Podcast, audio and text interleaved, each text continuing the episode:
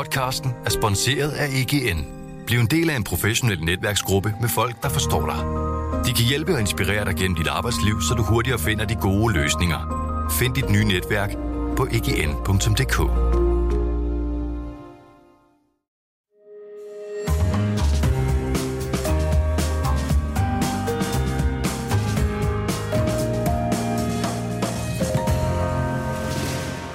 Du lytter til Byens Bedste, en podcast fra Berlingske.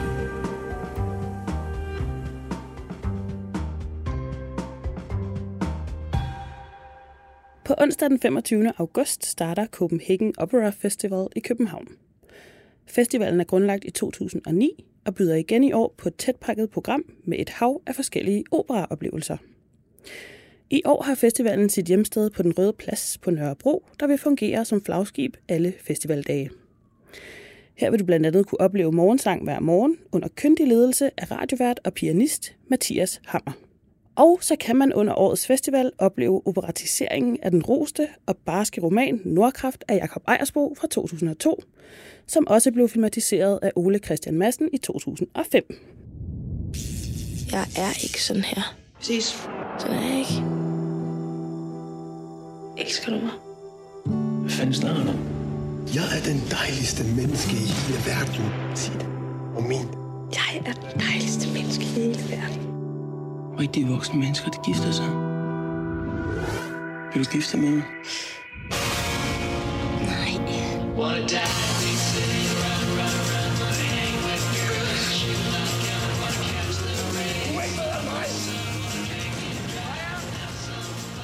I dag i Byens Bedste har jeg besøg af musiker og komponist Signe Lykke, som har komponeret musikken til Nordkraft. Vi skal snakke om at gøre opera til allemands eje, og om at gøre et kulturelt produkt, der er allemands eje, til opera.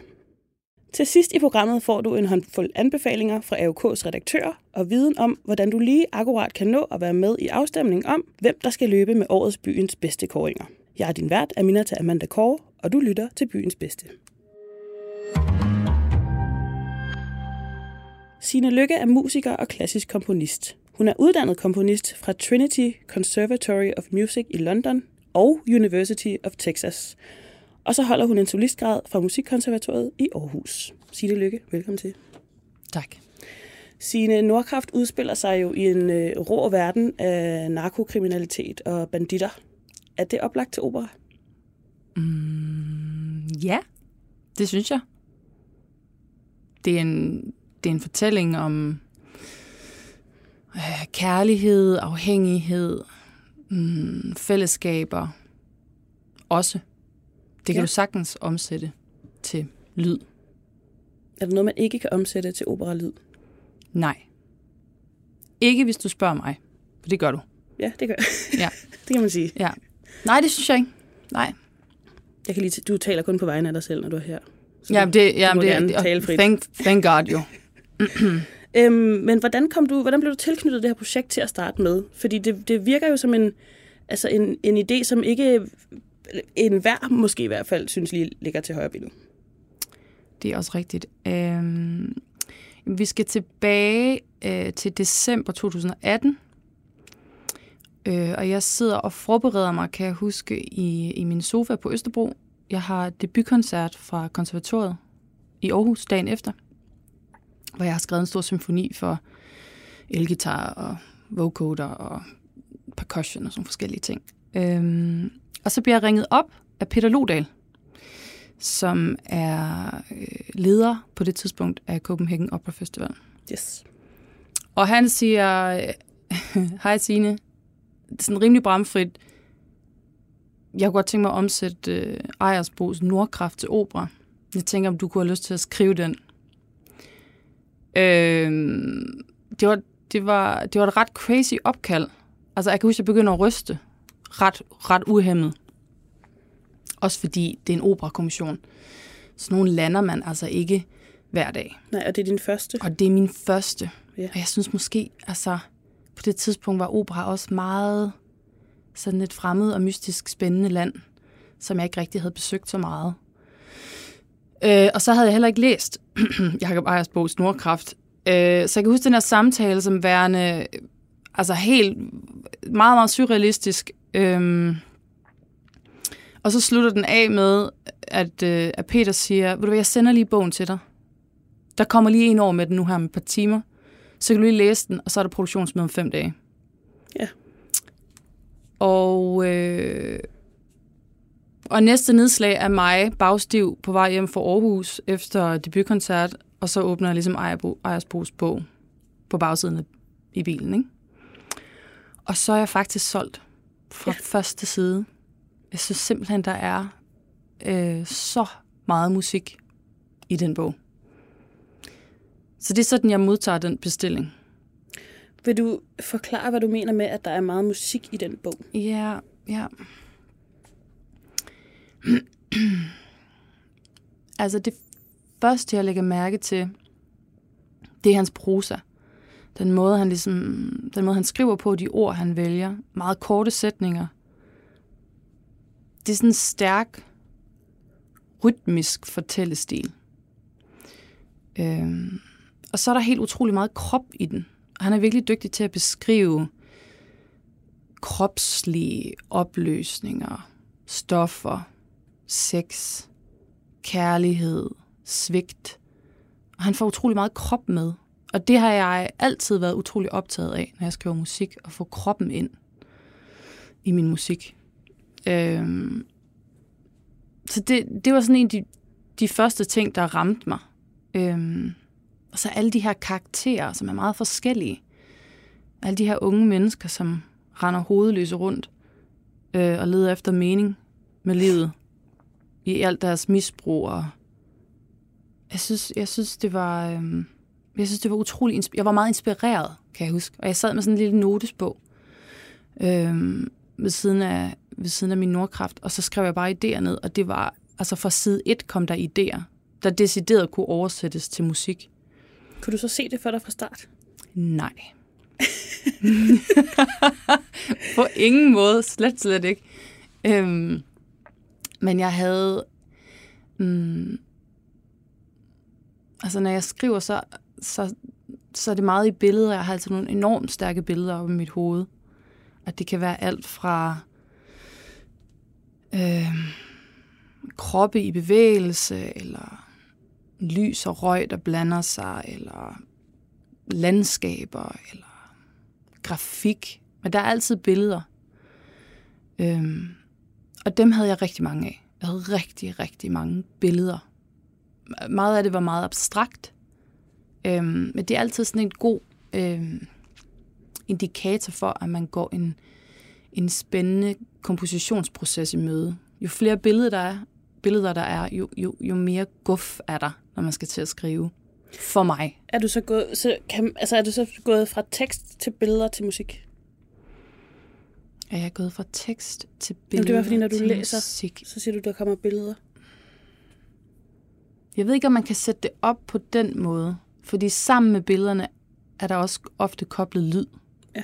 På, altså igen, det er jo meget, meget abstrakt.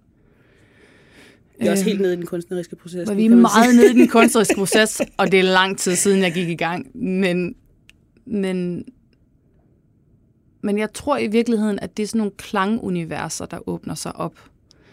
Øhm, jeg blev meget hurtigt optaget af forskellige ting, som for eksempel, hvordan lydsætter man misbrug? Hvordan gør man det så det? Ja, det er fandme nede med et godt spørgsmål. Øh, og jeg ved jo ikke, om jeg har knækket koden på det. Men jeg har i hvert fald gjort mig meget umage. Øhm, og prøvet at skrive, hvad kan man sige, sådan nogle abstrakte tabloer, hvor der er hvor musikken indikerer en eller anden form for rus, eller et eller andet parallelt univers, der åbner sig op, eller lyden af en emotionel afgrund, eller øhm, det, var- det, det fyldte meget, og der kom mange, mange billeder. Øhm, og så var jeg meget optaget af, at de her mennesker, de her unge mennesker, som var beskrevet, som jeg jo virkelig har øh, altså begyndt at holde utrolig meget af.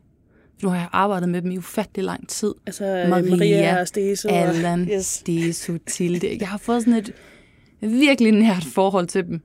Øhm, både som, som fiktive personer, men også mine, mine vidunderlige sanger i, i operan. Ikke? Og der, er- der, var, der er, der var noget enormt ufærdigt over dem.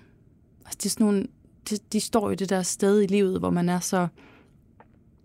Man søger helt vildt efter mening med tilværelsen. Men aner ikke, hvem man er. Øhm, man er ligesom, man står sådan et vadested på vej hen til et eller andet. Ikke? Og de her mennesker, de står virkelig, altså i Ejersbos roman, de står virkelig med fødderne dybt begravet i det her vadested. Og de vil så gerne videre, og det synes jeg måske ikke rigtig lykkedes så mange af dem. Nej. Øhm, nu er det jo en roman, som mange har læst. Øhm, Ja. Den er også filmatiseret, Det er som den. også har været et hit. Mm. Er det intimiderende at ligesom stille sig op på skuldrene af dem? Og skal man ligesom forvente at se det samme? Og Nej. høre det samme? Lad mig starte med at sige, med store, fede blokbogstaver. Nej, det er på ingen måde en iscenesættelse af Ejersbos Nordkraft en til en. Okay. Altså, det er en iscenesættelse af alt det, der står mellem linjerne. Vi har en bog, den er fantastisk. Vi har en film, den er fantastisk. For guds skyld, læs bogen, se filmen, hvis ikke I allerede har gjort det. Operaen er, er et, andet, et andet liv, en anden forgrening. Noget Så man- andet. Så man skal ikke forvente, at det er den samme historie, bare øh, med replikkerne sunget. Nej, nej, nej, nej. Nej. nej. For delen der puha, det var, det var ligesom det, det, det værste mareridt nogensinde, hvis jeg skulle... Så havde man ikke hyret mig, tror jeg, Nej. i virkeligheden. Øh, nej, man er, ikke med, øh, man er ikke med Allan på havnen. Der ligger ikke en fiskekutter et sted, og de står ikke med en harbo og drikker øl. Yes.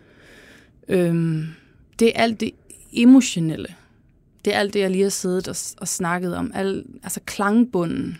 Øhm, alt det eksistentielle. Alt det, der ikke er blevet beskrevet i virkeligheden. Og så alt den krop, som man er så ufattelig dygtig til at skrive om.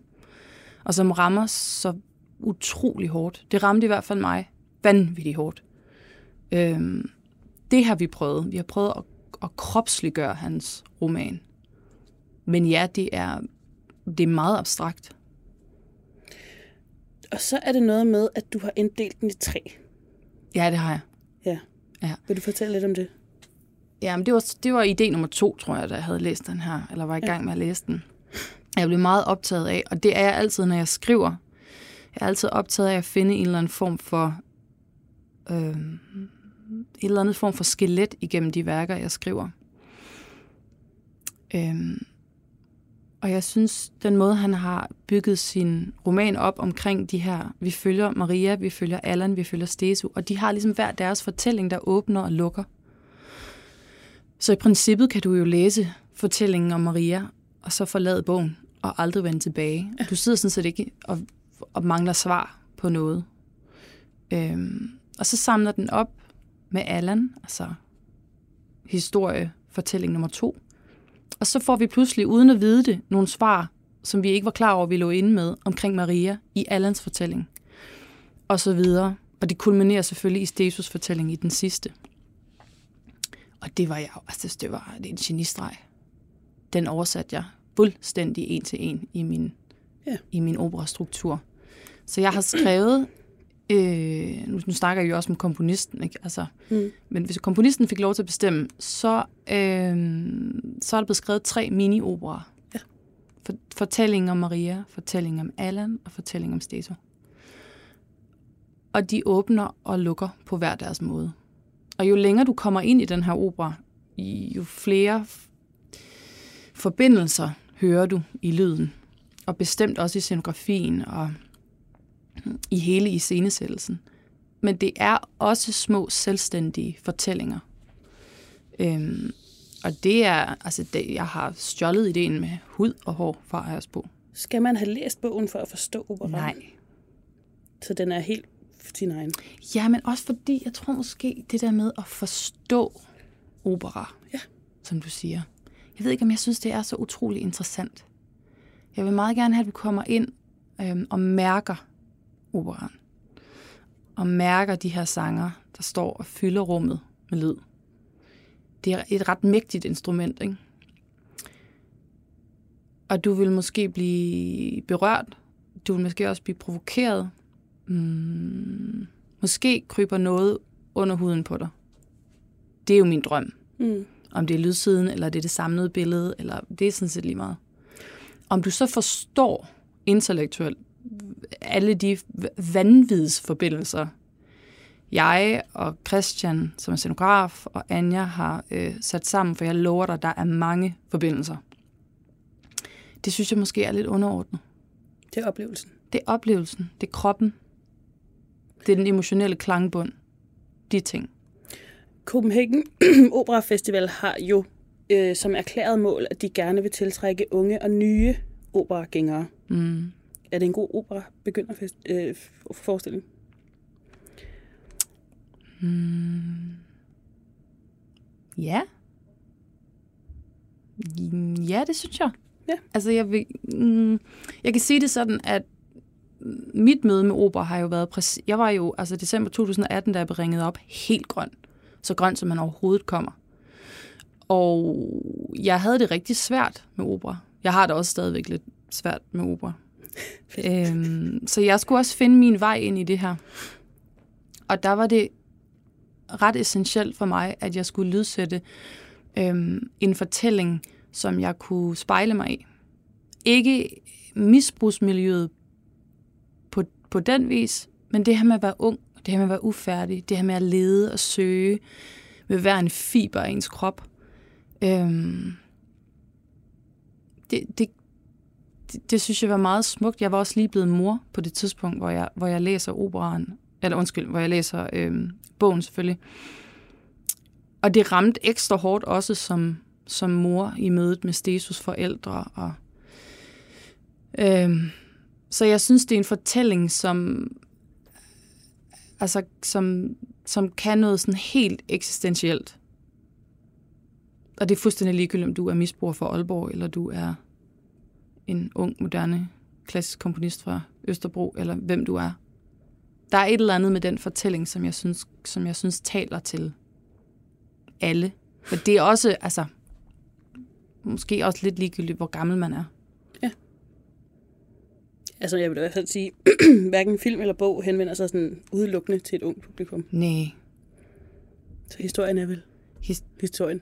historien er historien, og his- altså, Men hvis vi kigger lidt mere på det her med at tiltrække et ungt publikum, ikke? mm. så har jeg lavet mig fortælle, at du har der, hørt ude i byen. ja, det har jeg. jeg har nemlig hørt ude i byen, at der hersker sådan lidt forskellige skoler med, hvor langt man må strække sig inden for klassisk musik for at tiltrække et ungt publikum. Ja. Jeg er, fø- jeg er ret overbevist om, at jeg engang har siddet øh, måske på et værtshus over for en person, som holdt en meget lang tale for mig, Mm.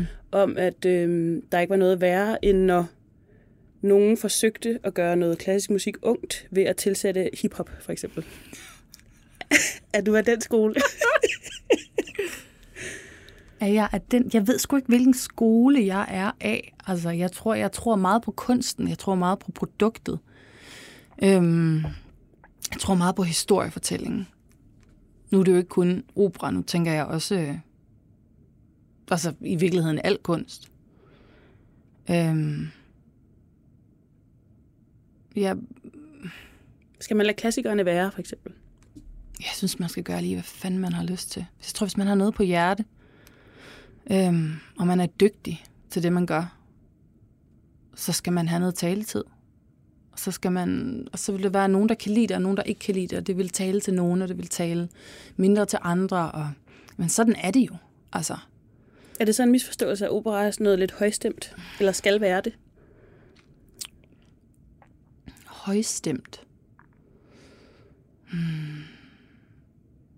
Det ved jeg ikke. Altså, som sagt, jeg var pure grøn, da jeg kom ind i det her. Og jeg skulle finde, jeg skulle finde min plads i det. Jeg skulle finde ud af, hvordan jeg kunne fortælle mm, med de brikker, jeg nogle gange har at rykke rundt med.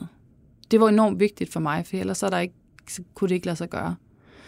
Øhm, og det har været helt fantastisk at få lov til. Altså at få lov til at, at have sådan en first timer med sådan et hold. Altså det er jo et, en kæmpe produktion. For mig i hvert fald en kæmpe produktion. Øhm, og jeg har jo fået lov til at kaste mit eget hold. Ikke? Jeg har jo haft alle sangerne inde og synge, og jeg har haft alle mine musikere inde og spille, og så jeg... Har du i er kommet- virkeligheden siddet der, hvor man allerhelst vil hen, når man kommer ud fra solistklassen? Jeg havde ikke i min vildeste fantasi forestillet mig, at der er nogen, der vil bestille en opera af mig. altså, øh, og slet ikke sådan en to timer, tre akter. Øh, Nordkraft, dansk bestseller. Altså, øh, men det er en drøm. Det er helt sikkert en drøm, jeg ikke var klar over, jeg havde, der gået i opfyldelse. Og jeg er hugt som en i helvede. Altså, havde vi lavet det her interview ugen efter, jeg havde afleveret, så havde jeg sagt, skyd mig. Jeg kommer aldrig til at skrive en opera igen. Men så ramte corona, jeg afleverede jo 10 dage inden, inden pandemien ramte Danmark. Og der skete noget ret magisk, fordi øh, hele verden blev pludselig stille. Og det, den har ikke været stille i, øh, i meget, meget lang tid i mit liv. Og den der stillhed var simpelthen som balsam for sjælen for mig. For udover at der havde været utrolig meget støj. Jeg vandrer jo ligesom fra, jeg er så privilegeret, at jeg går fra bestilling til bestilling. Så fik jeg lov til at, at sidde der og have afleveret sådan en, det har virkelig været, altså, det er, ikke, det er bestemt ikke at føde et barn, vel, men altså, det er lidt eller sådan en rejse, ikke? det tog mig et år at skrive, to timer. Øhm, og jeg holdt ikke weekend, og jeg holdt ikke ferie. Og så havde, skulle du et år sidde og vente på, at du måske kunne lave- få lov til at Ja, men det, var, men det var egentlig okay. Altså, så gik jeg jo i gang med en masse andet. Jeg har blandt andet lavet sådan et treårigt operaprojekt. Simpelthen fordi, at jeg øh, fik lov til at sidde i al den her stillhed og kigge tilbage på den her proces, den her skriveproces. Og det har simpelthen været så fantastisk. Altså, det har simpelthen været så vanvittig en rejse. Og nu har jeg så søsat et treårigt operaprojekt. Så du er mine- ikke færdig? Nej, det er jeg ikke. Nej. Nej. Så jeg synes, opera, altså, opera kan helt ufattelig meget. Øhm, hvis du får lidt spørgsmål her til sidst. Hvad er den primære årsag til, at man skal gå ind og se Nordkraft? Hvad er den primære Ja. årsag? Hvad, hvad hvis du må sige én ting. I Én ting? Det, her, det er derfor, jeg skal derind. Hvis du siger to, er det også okay. okay. Hmm. Hmm. Altså, man, jeg synes, man, man skal tage dig ind for at opleve den her kæmpe klangbund. Når, når alle de her fagligheder, der skal til for at løfte opera, smelter sammen, så opstår der noget mind-blowing fantastisk. Og der er altså, det er en hårde af fantastiske kunstnere og fantastiske mennesker, der er samlet i det rum i de to timer, det tager. Øhm, og det synes jeg, man skal tage ind og opleve. Øh, Signe Lykke, Ja. komponist. Tusind tak, fordi du kom. Tak fordi jeg måtte komme.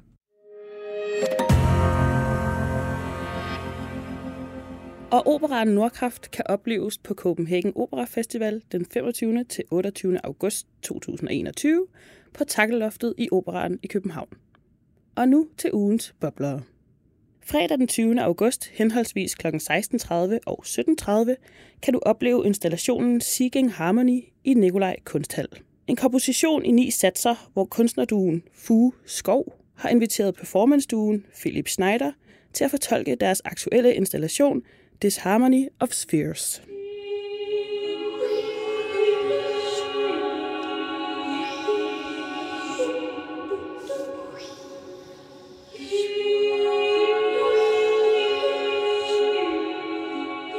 Installationen er interaktiv og dirigeres af publikums bevægelser, og så er det improvisatoriske koreksperiment styret af et musikalsk tegnsprog udviklet til lejligheden.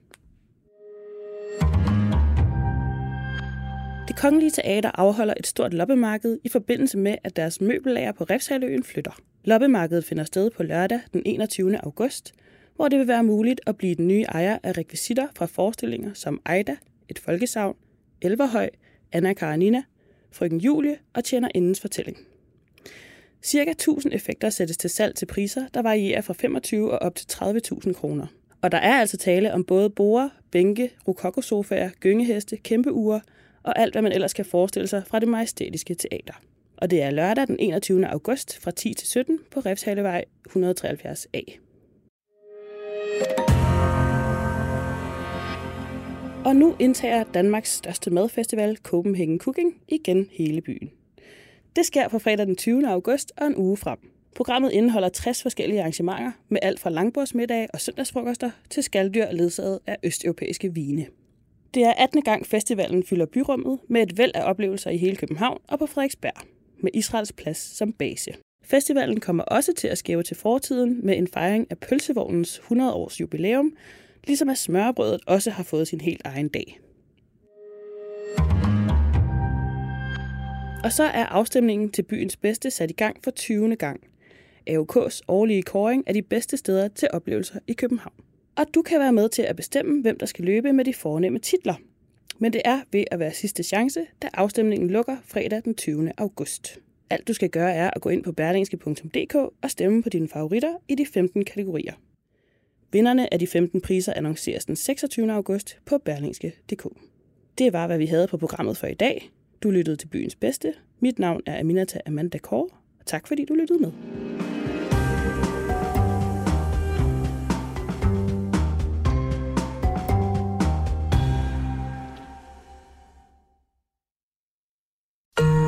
Podcasten er sponsoreret af EGN.